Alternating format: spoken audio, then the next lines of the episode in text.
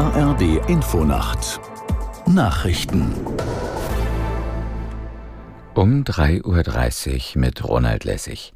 Die Teilnehmerinnen und Teilnehmer beim Weltklimagipfel suchen weiter nach einer gemeinsamen Abschlusserklärung.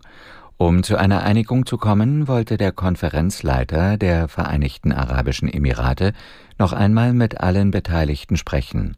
So sollten alle Positionen berücksichtigt werden, sagte eine Sprecherin. Umstritten ist, ob in der Abschlusserklärung ein Ausstieg aus fossilen Brennstoffen klar festgeschrieben wird oder Abbau und Nutzung unter bestimmten Bedingungen weiterhin möglich bleiben. In Polen hat das Parlament die neue proeuropäische Regierung von Donald Tusk bestätigt. Der 66-Jährige soll heute als neuer Ministerpräsident vereidigt werden. Aus Warschau Martin Adam.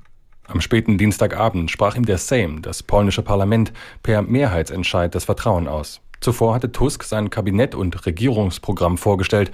Nach der gewonnenen Vertrauensabstimmung wird Präsident Andrzej Duda die Regierung am Mittwochmorgen vereidigen. Die Sejm-Sitzung musste am Abend unterbrochen werden, nachdem ein Abgeordneter der rechtsextremen Konfederatia während einer Zeremonie zum jüdischen Chanukka-Fest im Parlamentsgebäude Chanukka-Kerzen mit einem Feuerlöscher gelöscht hatte.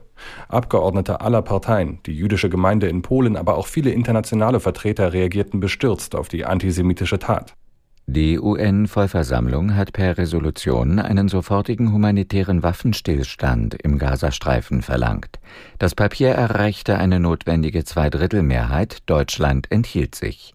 Resolutionen der UN-Vollversammlung sind allerdings nicht rechtlich bindend. In Berlin startet heute der Prozess gegen einen BND-Mitarbeiter und einen mutmaßlichen Mittäter wegen Landesverrats. Dem 53-Jährigen wird vorgeworfen, Informationen über eine Abhöraktion gegen die Söldnergruppe Wagner verraten zu haben. Aus Berlin Holger Schmidt. Sein mitangeklagter Freund soll dann die Informationen zum russischen Geheimdienst gebracht und den gemeinsamen Agentenlohn erhalten haben. Für den Bundesnachrichtendienst ist der Fall in jeder Hinsicht brisant. Nicht nur wegen einer geplatzten, bis dahin hoch erfolgreichen Operation im Kriegsgebiet der Ukraine, auch wegen des internationalen Imageschadens und weil der Hauptangeklagte noch kurz vor seiner Festnahme im BND befördert worden war und in seiner neuen Funktion ausgerechnet für die Sicherheitsüberprüfungen des Dienstes verantwortlich gewesen wäre. Am Flughafen Köln-Bonn läuft ein Warnstreik von Beschäftigten der Unternehmen UPS und FedEx. Dazu aufgerufen hat die Gewerkschaft Verdi. Noch bis zum Nachmittag werden keine Pakete in Flugzeuge verladen. UPS nutzt den Flughafen als europäisches Drehkreuz. Der Streik kann deshalb auch überregional für Probleme sorgen. Das Wetter in Deutschland tagsüber Wolken und Regen, gebietsweise Schneeregen oder Schnee, im Südwesten auch heiter bei drei bis zehn Grad.